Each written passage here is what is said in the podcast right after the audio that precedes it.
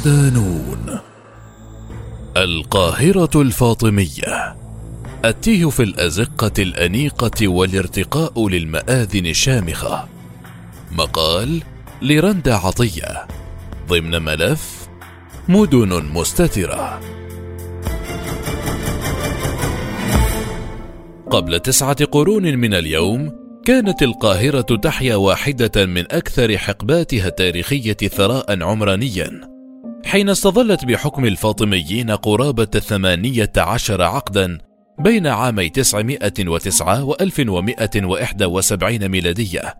وقتها اكتست عاصمة الخلافة برداء تراثي فريد فتغيرت ملامحها وتبدلت صفاتها وتحولت في وقت لا يساوي في حساب الزمن لحظات إلى لوحة فنية لا يناظرها أحد في تلك الفترة.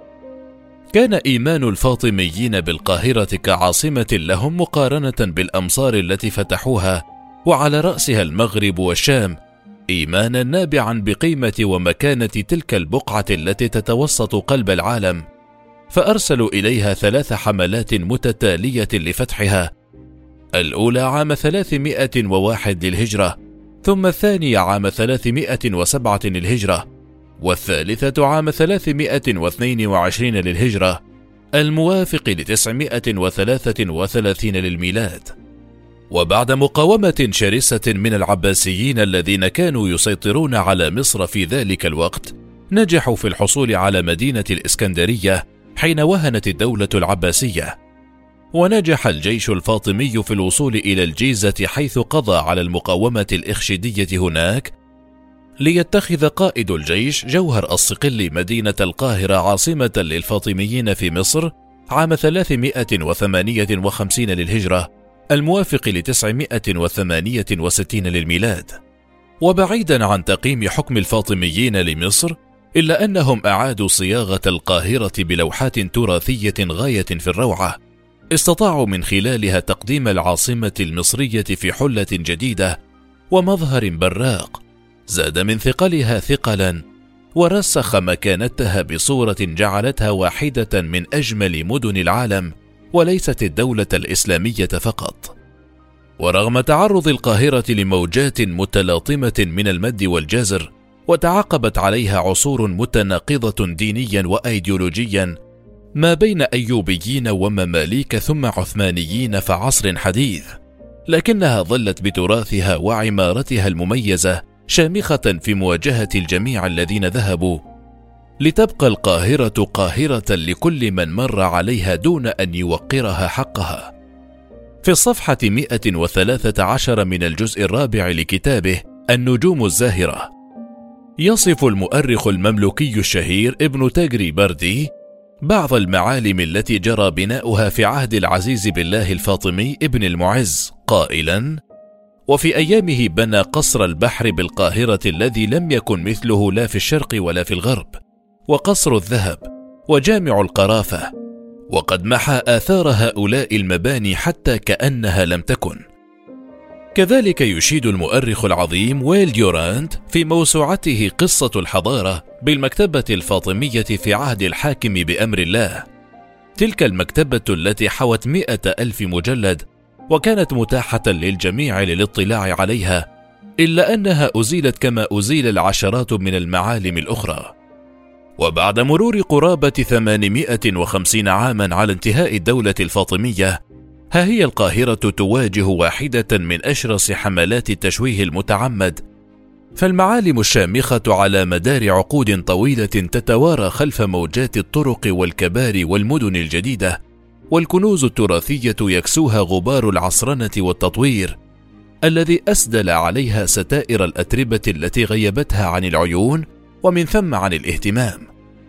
في هذه المادة من ملف مدن مستترة نحاول إزالة هذا الغبار عن معالم القاهرة الأثرية وتراثها الفاطمي الذي كان سببا رئيسيا في بقائها على رادار الاهتمام الحضاري والتراثي كل تلك السنوات نجوب سوية على جناح السرعة في رحلة عاجلة لنكشف النقاب عن البقع الفنية التراثية المدفونة تحت أنقاض التجاهل وما يسمى بالتمدن. شارع المعز قلب القاهرة النابض. حين فتح الخليفة الفاطمي المعز لدين الله الفاطمي القاهرة وخرج المهنئون لتهنئته بهذا الفتح نظر القائد يمينا ويسارا بهذا المكان الخالد الذي شيد فيه جوهر الصقلي قصر الملك فأشار لقائده قائلا هنا سنبني عاصمة الملك الإسلامي قاهرة المعز لدين الله قاهرة ستقهر أعداء الأمة الإسلامية سيكون هناك بابان أمام قصر هذا باب تخرج منه جيوشي فاتحة لملك الأعادي أسميه باب الفتوح. وآخر أستقبل منه جندي العائدين منتصرين أسميه باب النصر. ثم أشار إلى الجنوب قائلا وهناك يا قائدي سأهدي زويلة بابا لأنهم أعانوني في فتح مصر. وما بين النصر والفتوح شمالا وزويلة جنوبا شيد الصقلي شارع المعز لدين الله الفاطمي. لا يمكن بأي حال من الأحوال أن تكون بالقاهرة دون أن تزور شارع المعز لدين الله الفاطمي. بمنطقة الجمالية بالقرب من الجامع الأزهر والمسجد الحسيني. هذا الشارع الذي دشن عام 969 ميلادية نفس تاريخ القاهرة الفاطمية على أيدي المملوكيين. وأصبح فيما بعد قلب القاهرة النابض وعرف بعدة أسماء منها شارع الأعظم وشارع القاهرة وشارع القصبة ويضم وفق بعض التقديرات أكثر من 1200 محل لبيع المنتجات التراثية. وسمي الشارع نسبة إلى المعز لدين الله أبي تميم معد بن المنصور المولود بالمهدية عام 932 ميلادية وهو رابع الخلفاء الفاطميين في إفريقيا وأول الخلفاء الفاطميين في مصر.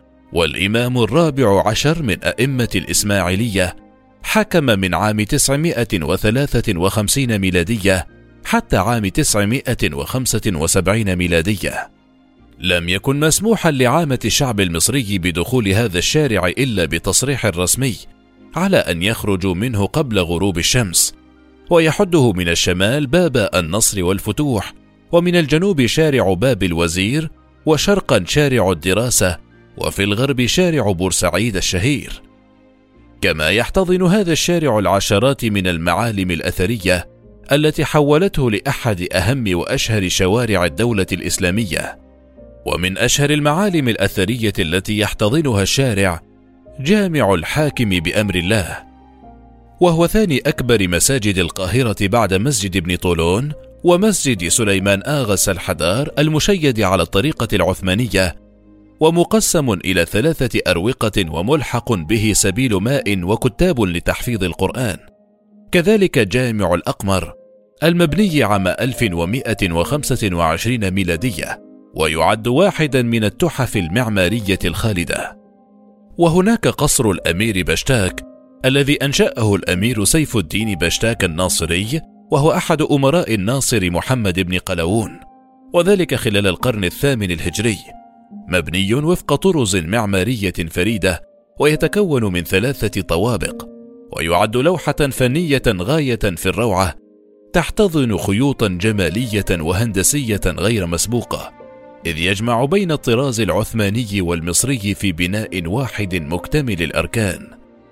وبعد القصر بأمتار قليلة توجد مدرسة وقبة نجم الدين أيوب الواقعة إلى الشرق بين الواقعة إلى الشرق بين شارع الصاغة وبين القصرين، والتي أنشأها الصالح نجم الدين أيوب لتدريس المذاهب الأربعة في مصر بدلا من المذهب الشيعي. وتتميز هي الأخرى بعمارة هندسية لافتة للنظر أقرب للفن الأوروبي منه للمصري أو العثماني. فالواجهة مكسوة بالرخام الأبيض والشبابيك الخمسة مصنوعة من النحاس المصبوب وفوق كل شباك لوحة رخامية تعلوها زخارف وتغطي السبيل قمة من الخشب المغطى بألواح من الرصاص. شوارع ألفية الأعمار الناظر إلى القاهرة من أعلى يجد أن شوارعها التي تخترق عمقها تتناغم فيما بينها في تناسق أشبه بخطوط الطول والعرض. ومن قام بالتصميم لتلك المدينة كان يعمل فلكيا لا معماريا. وهو ما يمكن لمسه بشكل أكثر واقعية مع جولة عابرة في شوارع القاهرة التي يعود بعضها لأكثر من ألف عام. كلها بنيت في العصر الفاطمي. ربما يتوهم البعض أن شارع المعز لدين الله هو الوحيد الذي يزين عمق القاهرة الفاطمية. لكن هناك العديد من الشوارع الأخرى التي لا تقل في مكانتها التاريخية والتراثية عنه. منها شارع خان الخليلي مقصد سائحي مقصد سائح العالم والذي يطوق المسجد الحسين.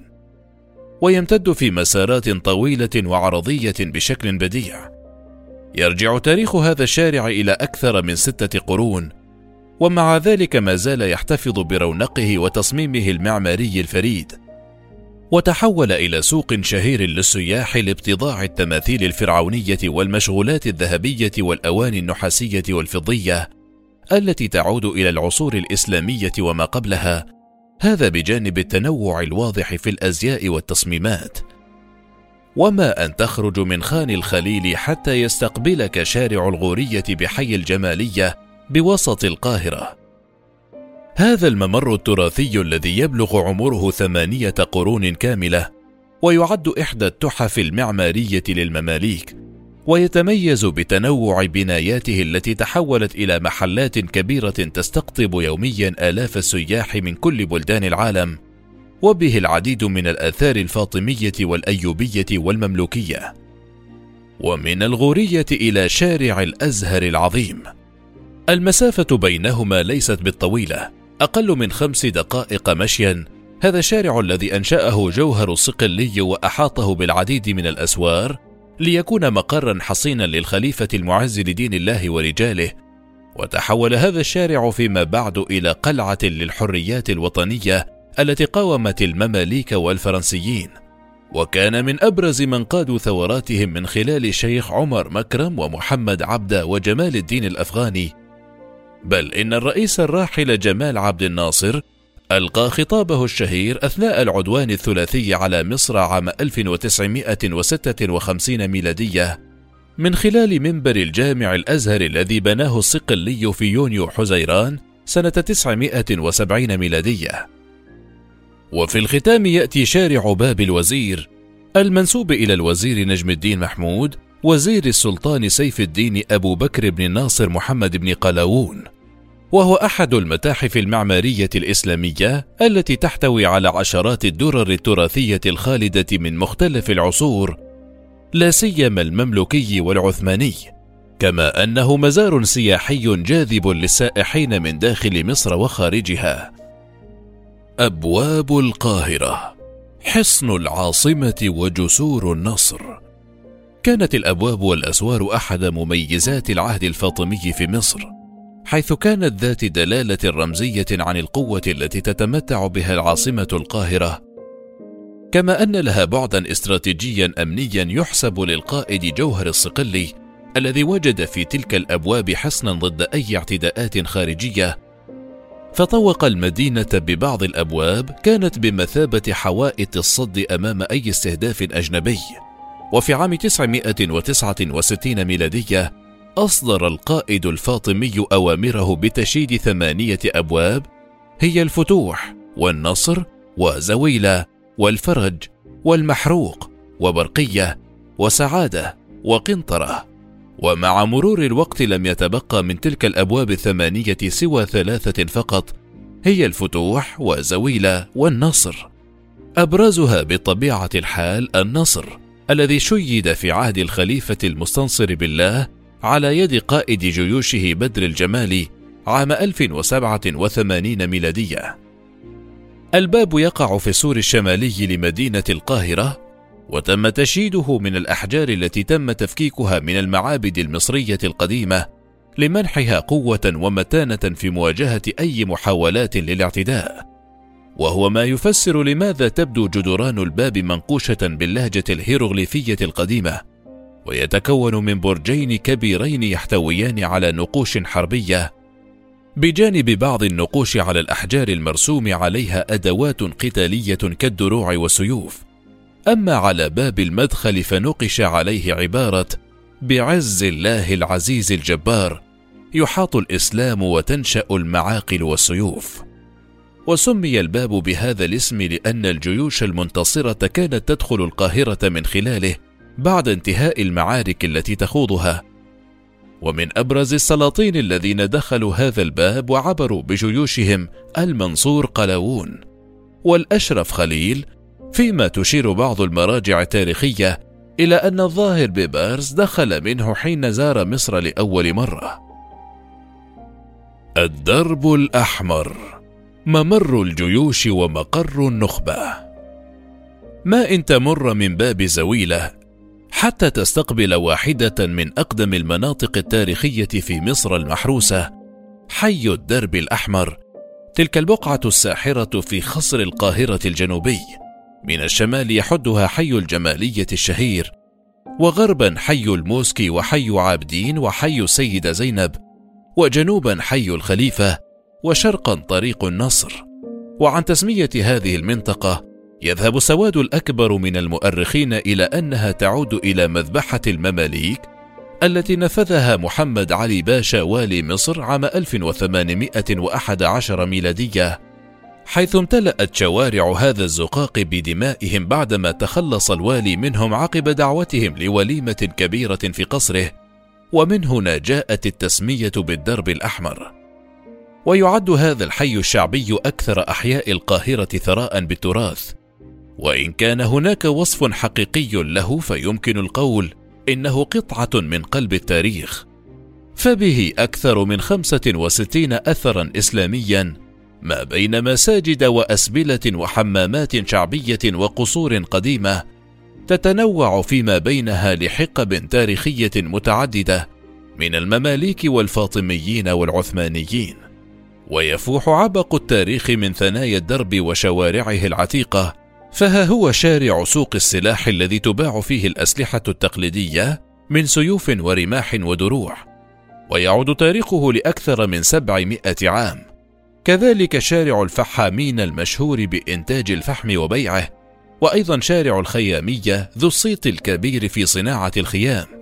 وهناك شوارع السروجيه والمغربلين وكلها تتمتع بطراز معماري فريد وتعد إحدى مآثر الدولة الفاطمية الخالدة. وكانت تلك الأجواء بيئة ملائمة لتخريج العشرات من الأعلام في شتى المجالات الفنية والدينية والثقافية إذ نشأ في هذا الدرب الشيخ محمد رفعت والشيخ عبد الفتاح الشعشاعي والمفكر الأديب محمود سامي البارودي والمفكر حسن التلمساني وحسن البنا والأديب يوسف السباعي والعلامة حامد جوهر والباحثة الحقوقية عائشة راتب والفنانة شادية والمفكر علي باشا إبراهيم وغيرهم. الملفت للنظر أنه رغم الأهمية التاريخية لهذا الدرب لكنه يعاني من إهمال رسمي واضح بحسب الباحث في التراث الإسلامي عمرو صالح الذي استعرض بعض أوجه تجاهل الدولة لهذا الكنز التراثي الثمين. لافتا أن شارع المغربلين الذي يعد إحدى التحف المعمارية للدرب تحول اليوم إلى أسواق للباعة الجائلين منذ سنوات. كما تحولت المساجد التاريخية بالشارع إلى أماكن للقمامة مثل مسجد قوسون الساقي بالقرب من باب زويلة الذي شيد عام 1330 ميلادية ومسجد جاني بيك الأشرفي الذي كان مملوكا للسلطان الأشرف برسباي أحد سلاطين المماليك.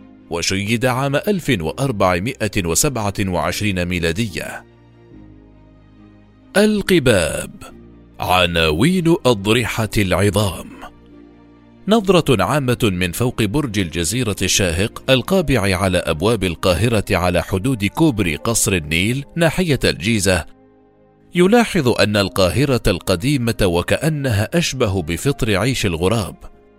حيث تحولت إلى مسطح كبير تغطيه مئات القباب التي تشكل في تصميمها وطرازها الفريد لوحة جمالية رائعة. تلك القباب التي كانت من أبرز المعالم الأثرية للعهد الفاطمي وما تلاه. حيث تم تشييدها فوق المقابر ولعبت دورا كبيرا كأحد عناصر العمارة العربية الإسلامية واتخذت اشكالا ورسوما مختلفة من عصر إلى عصر. وسنلقي الضوء هنا على أبرز ثلاث قباب في العهد الفاطمي. قبة أبو الغضنفر. في الدراسة بحي الجمالية شيدها وزير الخليفة الفاطمي أبو الغضنفر أسد الفائز أواخر العصر الأيوبي.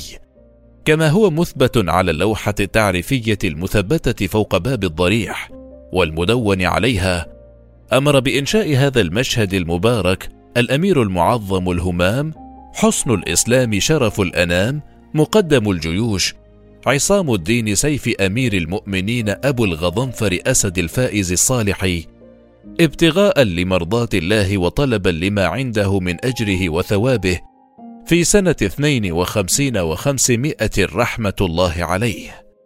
وتعد تلك القبة المئذنة الفاطمية الوحيدة المتبقية من القرن الثاني عشر الميلادي ويعتبرها المؤرخون آخر مرحلة من مراحل تطور المآذن الفاطمية وهي تشبه كثيرا مئذنة مسجد الجيوش مع اختلاف بسيط هو أنها تخلو من الطبق المربع الثاني. وذكرها كبار مؤرخ المسلمين مثل النجف في كتابه بحر الأنساب والسخاوي في كتابه المزارات وعلي باشا مبارك في كتابه الخطط التوفيقية. قبة الشيخ يونس الدودار وتنسب إلى الأمير شرف الدين يونس النوروزي الدودار وتقع بشارع باب الوداع المتفرع من سكة المحجر في موجهة سبيل الشيخو بمنطقة القلعة بوسط القاهرة وبنيت عام 783 للهجرة الموافق ل 1382 ميلادية خلال أفول عصر المماليك البحرية وابتداء عصر المماليك الشركسية بحكم الظاهر برقوق وكانت لفترة تدشينها تأثيرها الواضح على معالمها وعمارتها حيث تمتاز بجمال زخارفها الخارجية والبعض بها زخارف حلزونية. كما أنها واحدة من القباب الشهيرة في عصر المماليك البحرية المعروف عنهم طرازهم الفريد في القباب نصف الكروية والمضلعة والبيضوية.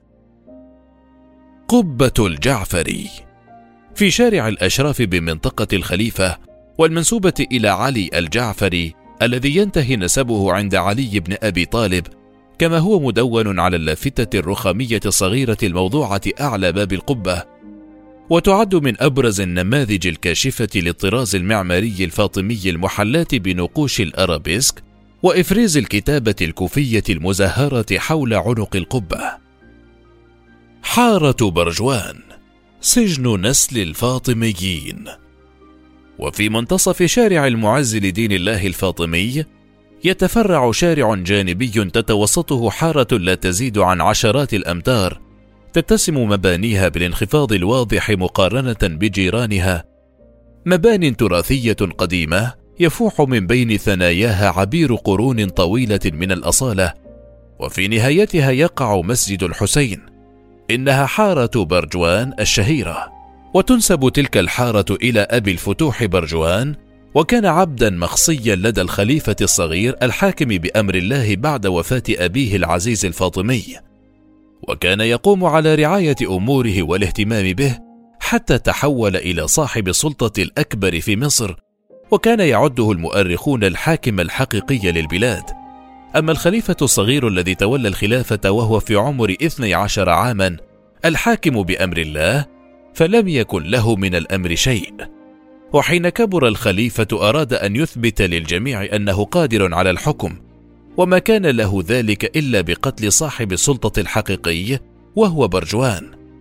وبالفعل أمر بقتله وهي الواقعة التي ذكرها ابن إياس في كتابه بدائع الزهور. حين نقل عن الخليفة الشاب إعلانه لكبار رجال دولته بخبر أمره بقتل خادمه قائلا إن برجوان عبدي استخدمته فنصح إلي فأحسنت إليه ثم أساء في أشياء عملها فقتلته. وبعد سقوط الفاطميين ضمت الحارة ما بقي من نسل الأسرة الفاطمية حيث احتجزهم السلطان صلاح الدين الأيوبي في دار برجوان وكانت تعرف حينها بدار المظفر وذلك قبل أن ينقلهم أخوه السلطان الكامل إلى قلعة الجبل ومن أشهر من سكن تلك الحارة وعاش بها المؤرخ المعروف تقي الدين المقريزي صاحب الموسوعة الشهيرة اتعاظ الحنفاء بذكر الأئمة الفاطميين الخلفاء. ومن أبرز المعالم الأثرية التي لا تزال حاضرة حتى اليوم في الحارة مدرسة القاضي أبو بكر مزهر المبنية عام 885 هجرية الموافق ل 1480 ميلادية.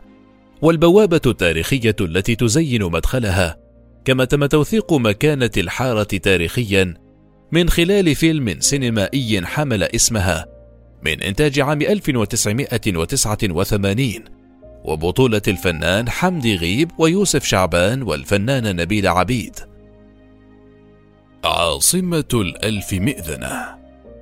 تلقب القاهرة بأنها مدينة الألف مئذنة فهي واحدة من أكثر مدن العالم في عدد المساجد التي تحتويها.